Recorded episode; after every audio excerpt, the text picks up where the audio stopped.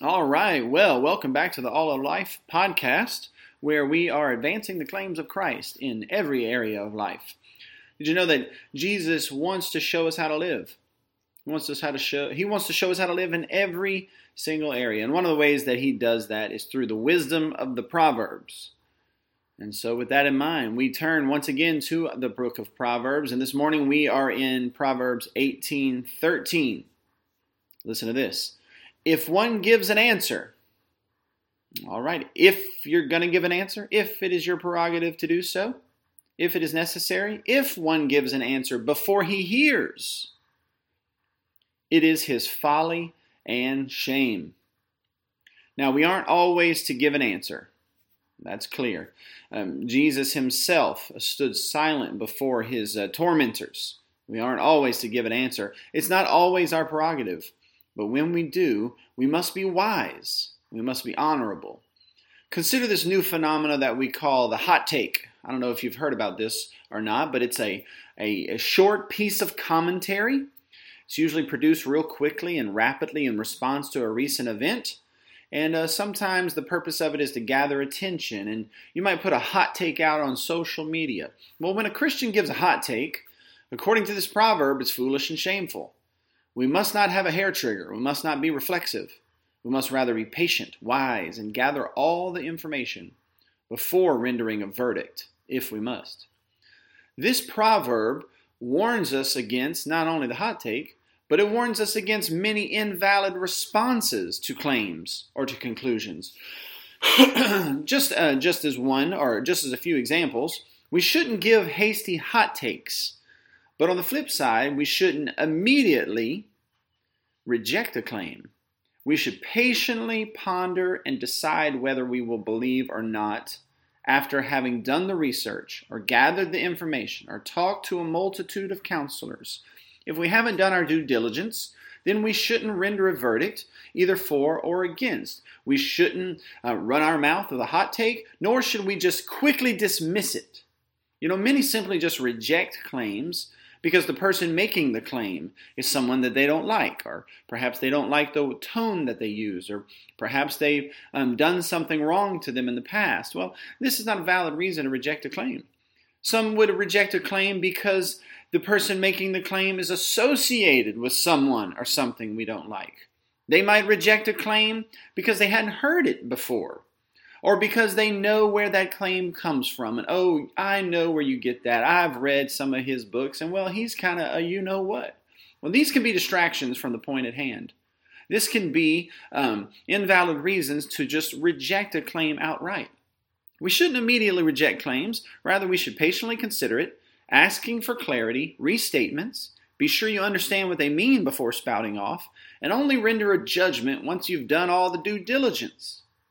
Otherwise, it will be to your shame. It will be foolish. Uh, just as a little side note, some claims must not be given any thought or attention at all right? We, uh, we don't spend time uh, thinking diligently and gathering the information regarding all claims. No, some should be quickly ignored, and we don't want to give a platform to fools. Uh, but if you're going to retort, uh, do so wisely. Amen? All right, this passage, here's, a, here's another little point here. This passage also condemns all the water cooler trials that go on at work. Um, there will be people at our workplace or in our church or in our families that want to make a claim about us. It could be positive or negative, and uh, we must not simply uh, go along with the flow. A guilty verdict rendered in the court of gossip must be held in high suspicion. Uh, we aren't allowed. We aren't to allow the self appointed prosecutor at work to speak out against our colleague and not then provide ample time for the defense. Got to hear both sides of the equation. Perhaps there are a multitude of sides. Perhaps all the sides have it all wrong and everyone's confused. When one is condemned by the judge and jury of gossip, we should, for justice' sake, for the name of our brother or sister, and for wisdom's sake, demand a counter examination. We can't just swallow it whole it might taste good to us and it might fit something in our heart and it might make us excited to hear such terrible things about this other person. But we must demand a counter examination. If we look around the room and the defense attorney isn't present, then you can know one thing it's a sham trial. kangaroo court, a sham trial, and to condemn someone or to render a verdict on someone in this sham trial would be to our shame and our folly. We need more information. We need more time. And we need to ask the question if we have even been appointed judge and jury or prosecutor. Jesus, our Lord and Savior, was an advocate. He's a defense attorney. And unfortunately, a lot of Christians have forgot um, that heart of our Savior. Jesus taught us another related principle. He said to judge not according to appearances.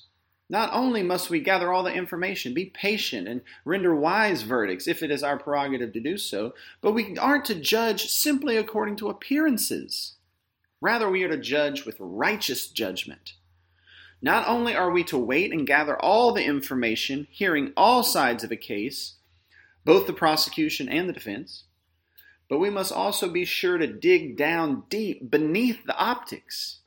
We can't simply make a hasty and rash judgment based on the optics, on the appearance uh, of a video or a picture or a quick little narrative of an event. Uh, we've got to dig deep. And then, on top of all this, this need to gather the information, to dig deep beneath the surface, to go deeper than the appearances, on top of all this, when we do judge, we must judge according to a standard. We must judge righteously or justly. And this, of course, is inevitable something or someone or some claim is going to be evaluated upon the basis of a law.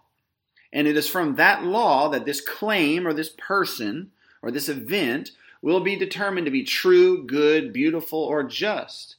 Let's just make sure that the law that we are holding up against all claims is the law of God's Word and not the law, the various trends and fads and, and tossing laws of this world. So that's our proverb for the day.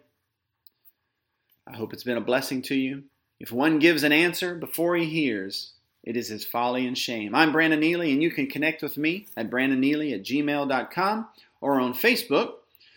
Um, gather the facts, guys. Examine them from all angles. Examine them deeply. Look at the text, the context, and the subtext. Look at yourself and even ask if you have been the one appointed to do the examinations. Weigh all claims by the law of God, not the law of this world. And then, and only then, after having done your due diligence, after having gone through due process, then, if you are within your lane, if it is your prerogative to do so, then render a judgment. This will be wise and this will be honorable. Have a blessed day.